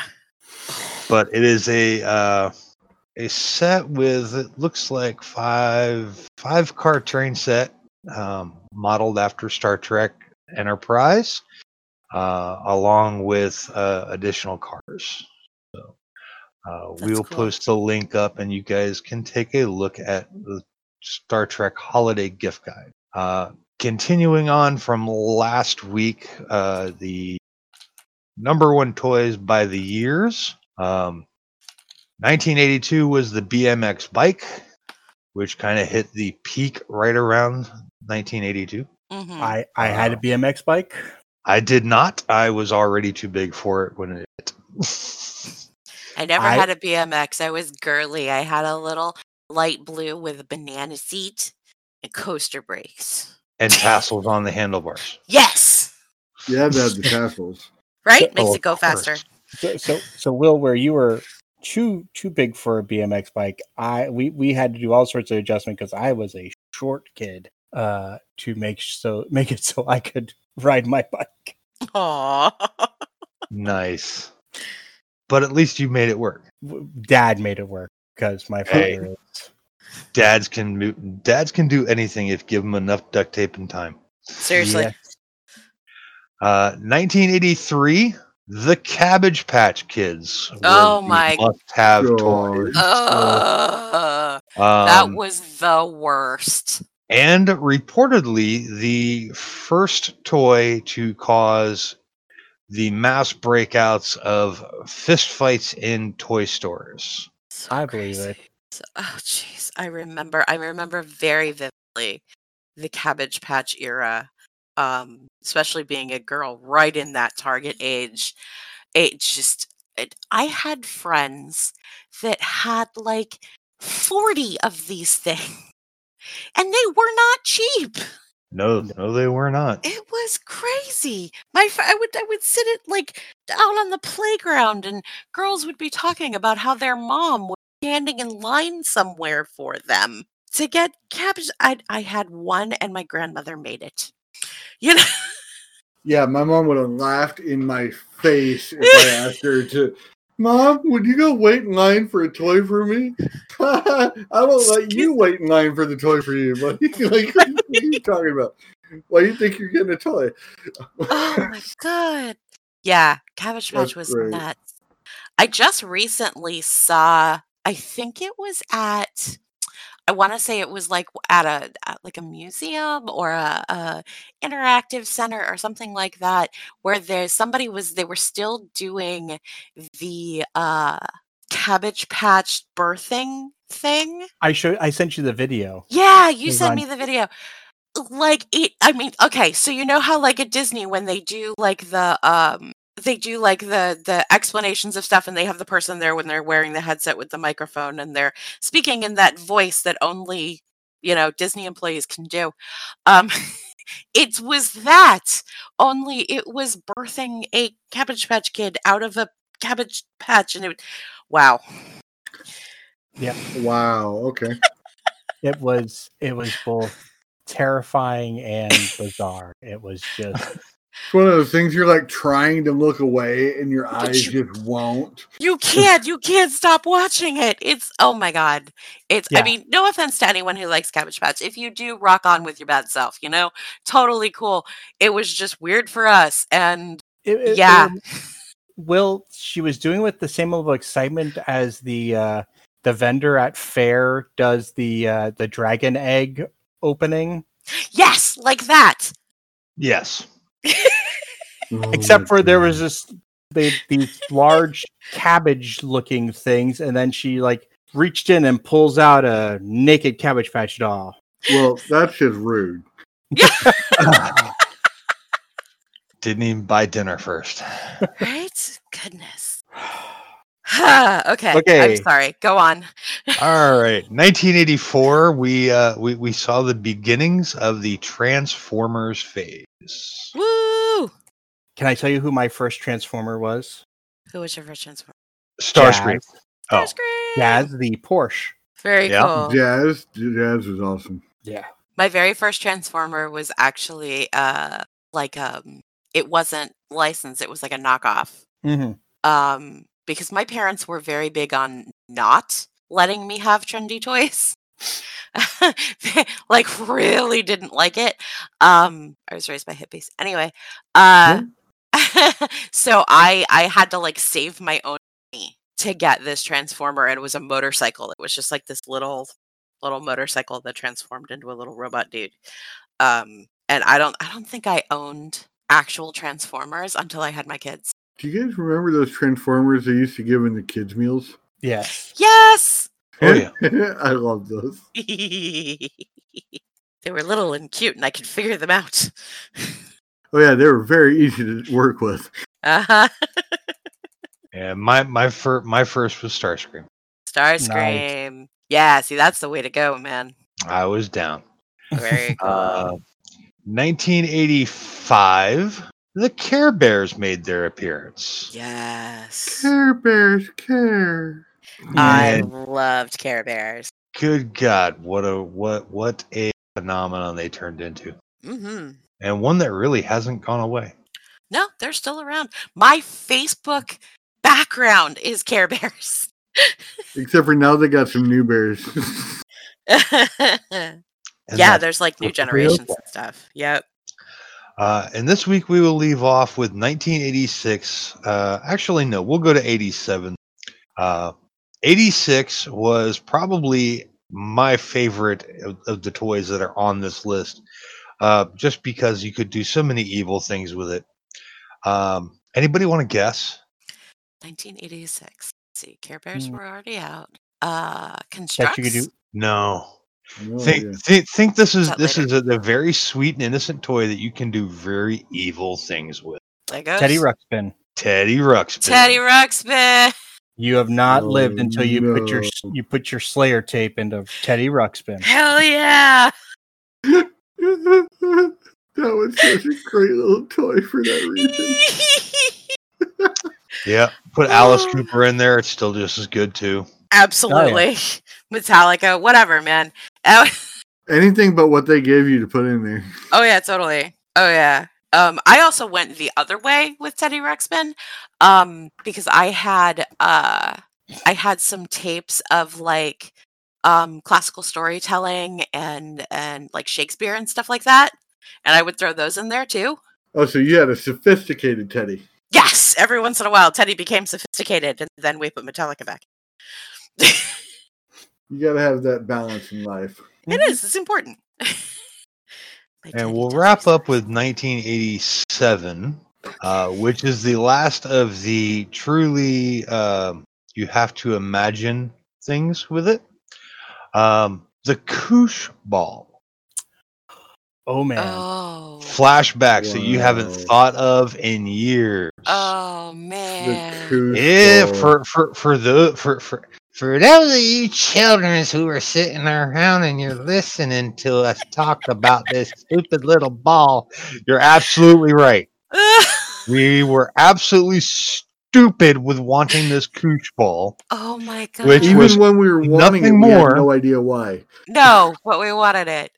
This this thing was literally a ball made up of broken rubber bands. hmm There's really no other way to explain it. Well, this was a ball of broken rubber bands that were Multicolored. multicolored, um, and you could throw it at one another, and it didn't hurt as much as a you know a regular ball. Depending how, to, how good your arm was. Yeah, I was gonna say if you got a good throw, Yeah. in- Also, you could do the stretch and fling like a rubber band, but it was the whole thing. Oh God, yeah, you could, and and it, it would fit very nicely into a slingshot. Mhm. Yep. Um, Uh, I, I, I believe a, a few years later, flinging those into the crowd would become a uh, a, a speciality of the Rosie O'Donnell show, yeah, that's right. I forgot about that. where she would end her show with like launching, I don't know, a gross of koosh balls into the audience. that's a geek point to know that. right? I love koosh balls so much and always have that when the last time I stocked our pride section at the shop, I bought rainbow koosh balls. Yes. So And in our pride you, when when Go. folks come in and look at the pride section, two things get well, three things get pointed uh, get get called out on the regular: the koosh balls, the fans, and the stickers. hmm Yep, you can tell I'm an 80s kid just by looking at like what I have in the pride section at the shop. It's and I even on top of that, I have slap bracelets. Oh no. I do. I had to You explain mean that. you to- mean wrapped up uh measuring tapes? I, I had to explain that to to a, a they're like "Th- it says bracelets. I'm like, yeah, you do this. Gosh, And then looking at you going. What the hell? Why? That's you're like. Cause it's fun. Question. it mark. was. it It really was. Okay, but here's the thing. Here's the thing. Let, let me put my little old hat on for a second, because There back you in the day, we didn't have cell phones and internet and all this stuff to keep us occupied. We had to come up with dumb shit to do to keep ourselves going. And we did. Oh gosh, I am so grateful. One of the things I'm most grateful for in life, my childhood happened before cell phones. Yes. Mhm. oh no, I don't want proof of the stuff I did. Oh yeah, definitely. There's there's way less pictures of the dumb shit we did. Yes. I mean, you know, this is also a time of some very lax parenting where, you know, Oh my god. hand, hand your kids a pack of black black uh, cat uh, fireworks and a lit stick of punk and tell them to go spend some time outside. With Wait, candy you got- with you- candy you got- cigarettes. Yeah. You got the. I I never got that. I got the I got the rolls of caps that went into the cap gun that you never actually got the gun for. oh boy. Oh, Because the, roll, the, the, the roll of caps were like a quarter, Mhm. and you got six of them, but the gun was like fifteen bucks. so you'd go you you'd go to the the little corner store that would have have the rolls of caps, and you'd buy like five packs of them, and you'd take your dad's hammer and uh, find a Mhm. rock. oh yeah. Yep. Uh, I, I will say, I think one year my grandmother, I think we went to six gun territory, so dating myself there. Oh boy. yes, you are. Um, and and my grandmother actually, I think, got my brother and I the the guns for the for the roll of of caps. But I will I will tell you this right now: those things didn't work for crap. Half the time, it didn't didn't make the the little little bit of uh, gunpowder or whatever pop. Uh, it was so more then, effective with the hammer. yeah, Yep. I was gonna say. So then we would just, you know, end up using the the butt of the gun to pop them. So, Oh, there you go. uh, speaking of of toys that probably I don't know if you can still get these days. Do you remember the the little popper things that you would throw and when they hit, Yep, you can still get those. you Yep. still get those? Okay. Yep, my kids love those things. Okay, so can you finish the thought because I have no idea what you're talking about. Oh right, I'm sorry, Oh, Insanity. sorry. You were saying something. We're terrible No, people. somebody else. No. No, I was asking Joe to finish the thought because I still I didn't understand what he was saying. Well, saying. I was gonna say is you know, did you, were those as well things that from time to time you take Dad's hammer to to pop? You know those little bags with the they come in a box with sawdust and they're Yes. little bags to pop things? Yeah, that's what he's talking about. yes, they're poppers. They're sold in every fireworks Yeah. store around in, in the world. I Yeah. wasn't sure if they were still they were still available because we, we seem to we, we seem Yeah, to- Oh, oh yes, but now, but now, my friend, they have grown-up poppers too. Okay, so that's where you're leaving off with the uh with the toys. It's 1986. 1980, 1987 and we'll pick up uh we'll pick up 88 to uh, probably somewhere around the turn next week and then right before christmas we'll finish off Cool. excellent. Cool. KK, Let's- what you got? Oh, right. It's my turn now. Um, okay, so I just got a couple of fun things. Um, if you've listened to the show before, you know how much of a uh, alien xenomorph, all of that stuff fan I am. Uh, and I found an article. Uh, let's see that they're going to be doing some more comic stuff with the Alien franchise. Uh, Oh, earlier this year, Marvel Comics announced that it had obtained the rights to publish comics based on the seminal Alien film franchise after its parent, uh, the Walt Disney Company, acquired 20th Century Fox. Having already begun publishing classic Alien comics, Marvel on Monday announced its first new Alien stories. Alien number one, the first issue of the series, will debut in March of 2021. Um, Philip Kennedy Johnson writes the series, which features Salvador Larroca's art. Uh, you may know him from Doctor Doom. Uh, in a press release, Marvel states the series will include both new and classical characters from the alien mythology. wow. Nice. I'm excited. That's that, that's that's huge. Um, we were talking about, and I, I was wrong before. Uh, it was Dark Horse that had them previously, um, and I guess that will end because there were some crossovers like Batman aliens, Superman aliens, Green Lantern versus aliens. That's uh, it's gonna put a little bit of kibosh on doing that now that it belongs to Marvel. hmm Um, yeah, there's supposed to be a uh, there's a breed of xenomorph uh, that will be uh, needing to be contended with. The art is gorgeous. Uh, I highly recommend you look it up. Uh, really, really beautiful art uh, as well. So I'm excited about that. Any new Alien content, I'm I'm here for. Um, Since and then the xenomorphs come under uh, Disney property now, that makes a, a xenomorph queen Disney princess. yes, absolutely, 100. percent I want a T-shirt of her that says Disney Princess on it. Like it- she needs a crown. Yes, the Alien Queen is a Disney princess. That is canon. Um, And that's a geek point. just did weird things. Okay, and uh for fun, um there is a web series called Binging with Babish. Uh, that I didn't know about till just now. I apologize. Uh, but the fun part of it is that Binging with Babish has brought uh, the the the blue cookies uh, from the Mandalorian to life. Uh, they uh, they had Jon Favreau on as a guest, and he did a little bit of talking about the blue cookies and and how they came to be. Um, and they're basically like one half of a macaroon on the show, um, but they realized very quickly that macaroons can get expensive. Uh, and they didn't want necessarily for children to be begging their parents for you know five dollar cookies for one Yeah. thing. Uh, so binging with Babish did a really cool thing where he went through and made actual blue macaroons, but then he also made uh, a much more affordable, child-friendly version, which is basically like a, a baby blue uh, vanilla wafer. Um, and he did that on his his most recent episode. It's very cute.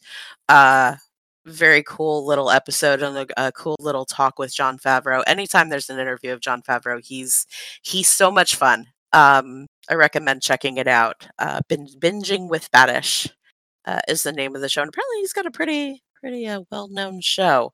Uh, I'm not a foodie, so I didn't know, uh, but now I do, and now you do.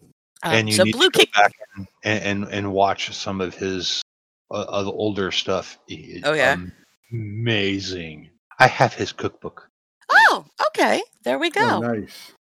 Um, yeah, so he's a cool guy. So so Grogu's cookies are going to be all the rage this holiday season, I think. Yay. Spoiler, by the way. Oh no no no no! We But yeah, have that pa- was- we have passed the we have passed the, the the point where we can we can speak about this. Okay. They've had to- Okay. I just want to make sure I didn't fuck that up. You've given everybody time. nope, Yeah, nope. we try to give our fans time to catch up.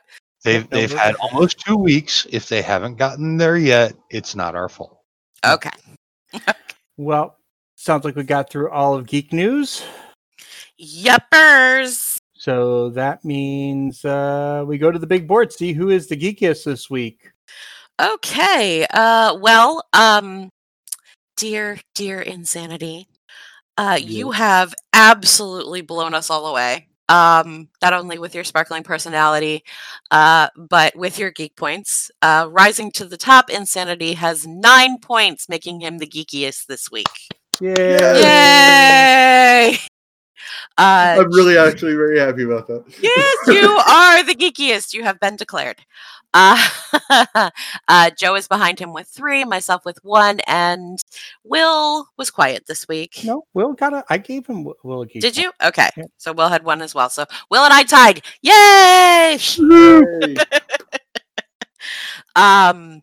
So, uh, Mr. Insanity, it is your job to declare yourself to the world. Okay, as champion, I will do that. My name is Thomas. I go by Insanity Plee. It's P L E E. If you see that name pretty much anywhere, that's me. Um, I spelled it differently for that reason. Um, Wednesday nights at seven o'clock, you can find me at Pherrid's channel doing my Broken Light D and D homebrew. Um, I'm also starting a new one here soon. It will be announced when I get it um, settled in with the time. And yeah, come follow me. Stay tuned. Enjoy your stay, and make sure to join um, Pherrid's Discord. Also, it's a great way to interact with a bunch of amazing people. Awesome. And as always, you will be able to find links to uh, that stuff and uh, places to follow Insanity Plee on social medias uh, in the show notes. Yay! Hey. Hey, Joe, Yes. where can we find you on the interwebs? Well, you can find me on uh, the Twitter at Demorgus. That's D E M O R G U S. Did you Had to remember forget? spell it. Yeah. Listen, with the day I've had, Yeah. It's late, like you said. well, it's been a day and it's late. it, it, it's a little bit late, but but we were we were watching my almost year old uh, nephew today. and Teething. he's got three teeth coming in. Oh, jeez. um, so so yeah you can find me on twitter at demorgus uh, you can find uh, if you want to follow this podcast on social media just look for the geekiest pod uh, if you're like hey i've got geeky friends and i would love to buy merchandise for them uh, right now we have a uh, merch store uh, shop.spreadshirt.com slash the geekiest pod um, where you can get the logo on uh, items. You can also get geek point on items. So that's The out hash- there. The hashtag Geek Point shirt Hashtag is Geek really awesome. uh, and the hashtag geek point shirts and most of the items also have on the on the reverse side have a smaller version of our logo. So if you're like hey i want the logo and the hashtag geek point we got you. Um you can also find me dming the not safe for wizards fifth edition actual play podcast uh, and that comes out every friday. And i think that's about it. There's some other things i'm thinking about whatever but when i do it you'll know about it. So that's it. So oh Kaila? Yes. where can people find you? Everywhere. okay, uh, you can find me on the twits at hawk underscore Kaila. You can find me on Instagram at geekiest Kaila. You can find me uh, if you are in the uh, downtown Davie slash South Florida area and would like to stop by our awesome shop. Uh, it is called Secondhand Goddess, and it is at 4148 Davie Road. We have all sorts of geeky, fun, witchy, crazy stuff, uh, and some really, really cool vintage items that have come in recently that I highly encourage you checking out if you can. If you cannot make it into the shop, you can check out our website at secondhandgoddess.net. Uh, you can also find me playing Jade on the aforementioned Not Safe for Wizards D&D actual play podcast. Um, and of course, Secondhand Goddess everywhere else. Hey, Will, Yes. where can our people find you? You can find me on the Instagram and the Twitter at geekiest will. Woo! Woot woot. And can I say one more thing? Sure of can. course. Um, also, every day I stream from 12 to 3 minimum Pacific Standard Time. Awesome. got it uh so we are we are at uh i don't know almost 9,264 days. yes uh of, of the pandemic Yes. um and while there Feels is exactly Seriously. And while there is some light at the end of the tunnel, it looks like maybe soon. Um, we still need to follow social distancing protocols. We still need to wear masks. We still need to wash our hands. If you don't feel good, don't leave your house. Um, it's uh, it's still going on, and if we would like to get back to a normal life, we have to do these things. So please do them. Uh, as Pete would say, don't be a dick. Um, this podcast believes that Black Lives Matters matter trans rights are human rights, and love is love. We thank you for listening this week. We look forward to talking to you next week. Bye. Bye. Leave the world a better place than you found it, kids. Hey there, listener. Before we get out of here, just want to uh, ask you to do us a little favor. Um, two little favors. One, if you go to Apple Podcasts, leave us a rating and review there. Five stars would be great, but hey, we're leaving that up to you. And second would be share the podcast with your friends, family, coworkers, whoever you think would enjoy a deep dive into geek culture. Uh, that would definitely help us. Thanks for listening. The preceding program was brought to you by Armored Bear Productions.